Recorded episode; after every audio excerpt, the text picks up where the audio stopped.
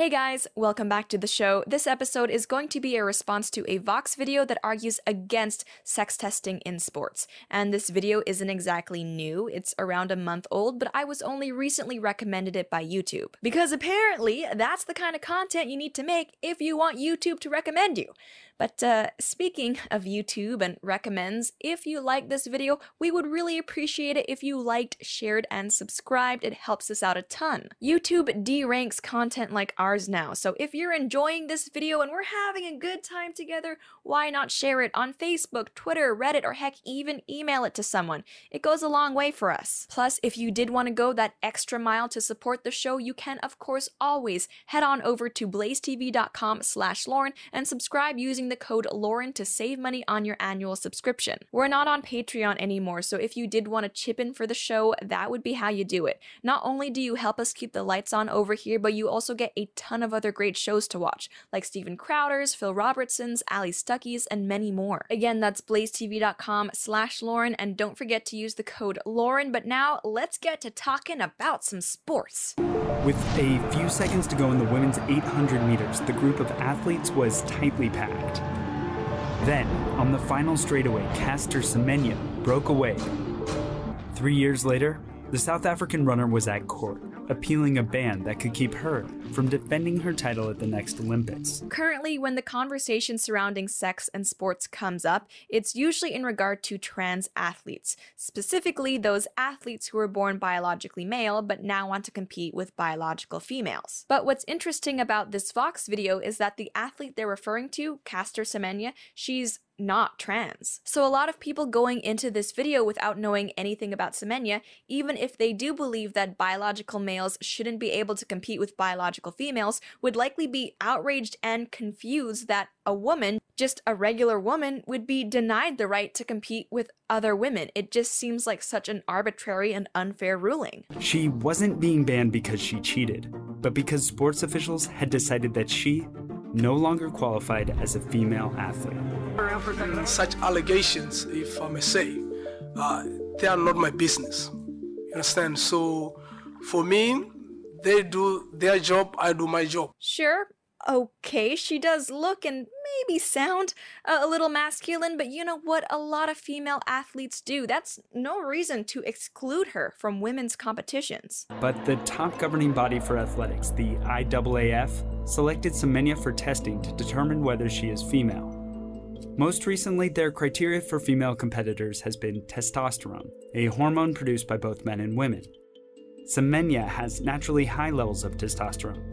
Ah, there it is. You see, what Vox wants you to believe is that Semenya is just like any other woman who happens to naturally have testosterone levels that are just a little on the higher side, in which case excluding her from women's competitions sounds as ridiculous as excluding someone like Venus or Serena Williams. However, what Vox and a lot of other people won't tell you is that Semenya is actually intersex and was born with male, that is XY chromosomes. As the Telegraph reported in 2009 about then 18 year old Semenya, quote, Caster Semenya is a hermaphrodite tests show. The tests carried out on the 18 year old shortly after her victory in Berlin are believed to have shown that she has a chromosomal abnormality that gives her both male and female characteristics. According to reports in the Australian media, the medical tests have established that she has no womb or ovaries and that she also has internal testes, the male sexual organs responsible for producing testosterone. Earlier analysis had revealed that Semenya's testosterone levels were three times the normal level for a woman. Even if you do believe that Semenya should be able to compete in women's sports, you have to admit that the conversation is a lot more complicated than just oh, she has higher testosterone levels. We're going to be talking all about testosterone levels in just a few seconds, but even aside from her higher testosterone levels, Semenya having XY chromosomes gives her a whole bunch of athletic advantages over regular XX chromosome women. Men and women's bodies are just different. Male athletes have better cardiovascular fitness with a higher oxygen carrying capacity than female athletes. Male athletes also have longer and larger bones with less fragile ligaments, giving them an advantage advantage, quote, in sports that involve throwing, kicking, and hitting. Male athletes also have a higher ratio of muscle mass to body weight. Those biological differences and more give men the upper hand against women in almost every sport. That's why we see things like the Williams sisters, arguably some of the best female tennis players on the planet, being beaten by a male player who is comparatively way lower in his own sex's rankings. And that's also why we see national women's soccer teams losing to teenage boys.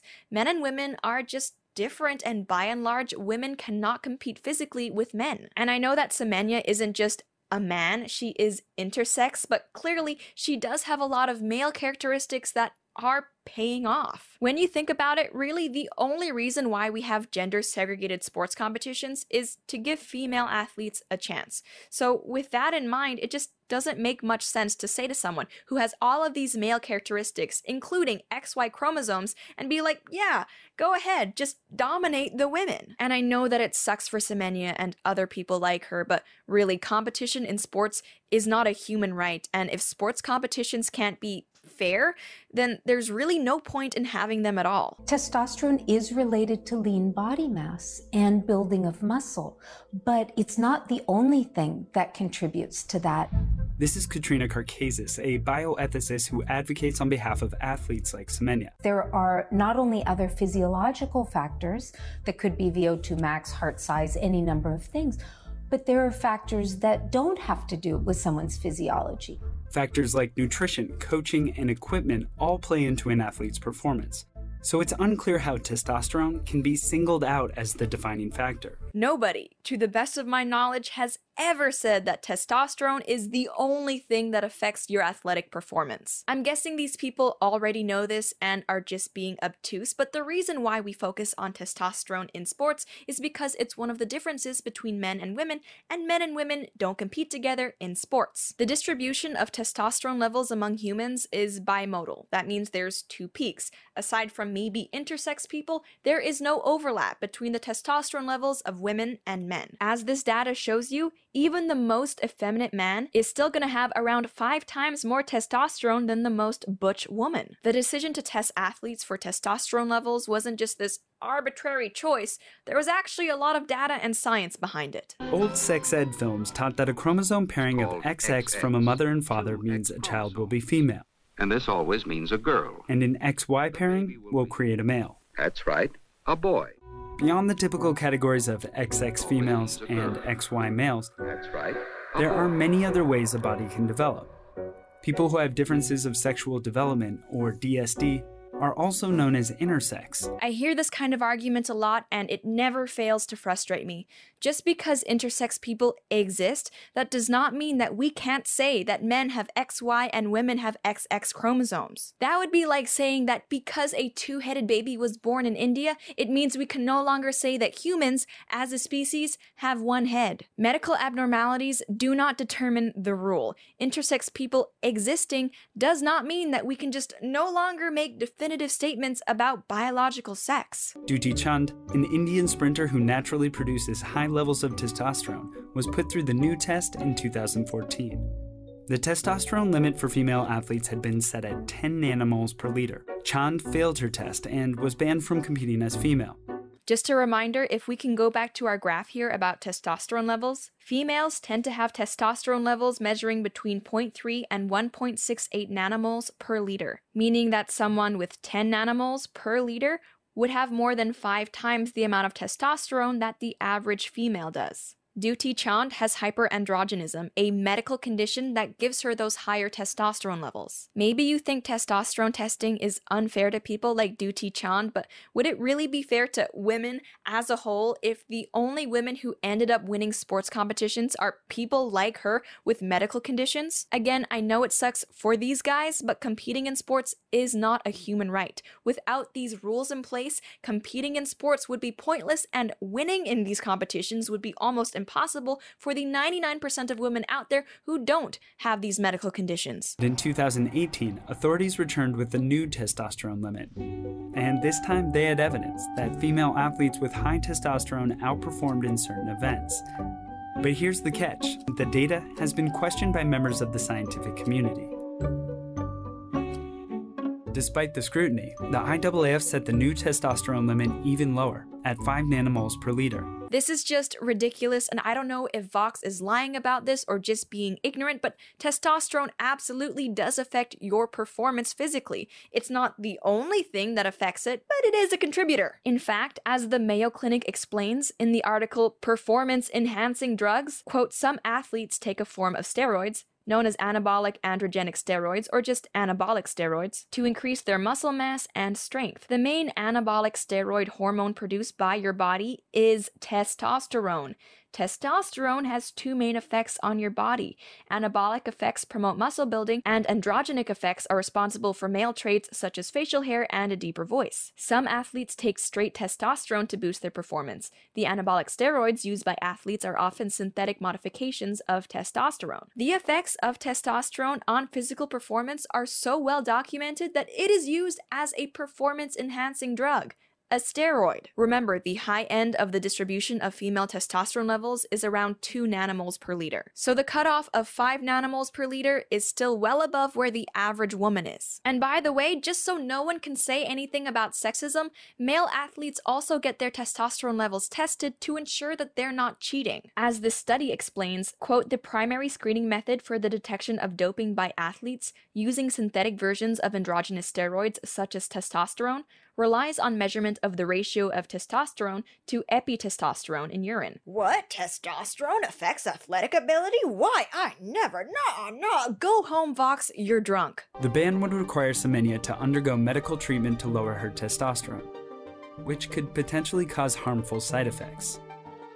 This is something Semenya has spoken out against in the past. Here, Vox is making it seem like these evil people are forcing unsafe medical procedures upon Semenya, but it's like she doesn't need to compete. She could just walk away. However, if she did want to compete, there is that option available to her. She doesn't need to take it though. Semenya isn't the only athlete affected. The other top two runners in Rio, silver medalist Francine Niyonsaba and bronze medalist Margaret Wambui, have also said they were affected by the ruling.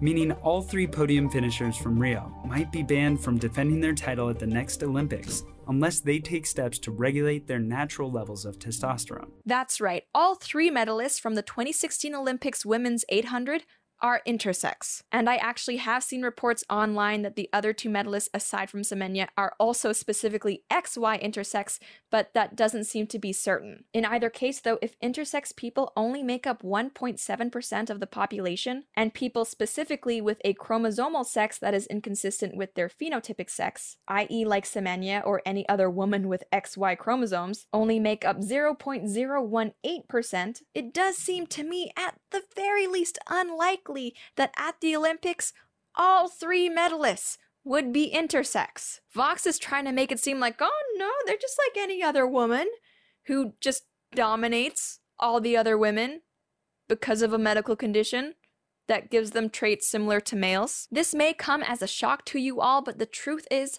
I am not a competitive athlete. I know, I know. It's a big surprise. At the end of the day, whether people like Semenya can compete in women's sports isn't going to affect me directly, but still, I wanted to talk about this story for two reasons. Number one, because it just seems so unfair to female athletes all over the world, and you don't need to be a female athlete yourself to realize that. And number two, because the way that Vox and people like them talk about sex in this instance actually helps to frame the entire conversation about the existence of biological sex. I remember around four years ago, people used to say that gender was a social construct, but that biological biological sex. That was real. But now it's like not even biological sex is real to these people. The Overton window is shifting further and further toward unicorn land. Now kids are transitioning their gender and it's considered bigoted to not wax someone's balls. And it's like, no, enough is enough. We need to stop all this and draw a line in the sand. Biological sex is real, and we need to live with that reality. That's pretty much all I have to say about the issue, though, and as always, I would love to know what you guys think. Do you support sex testing in sports, and do you think people like Semenya should be able to compete with women? Let me know, but that's it for now. Thank you guys so much for tuning in, and I'll see you next time.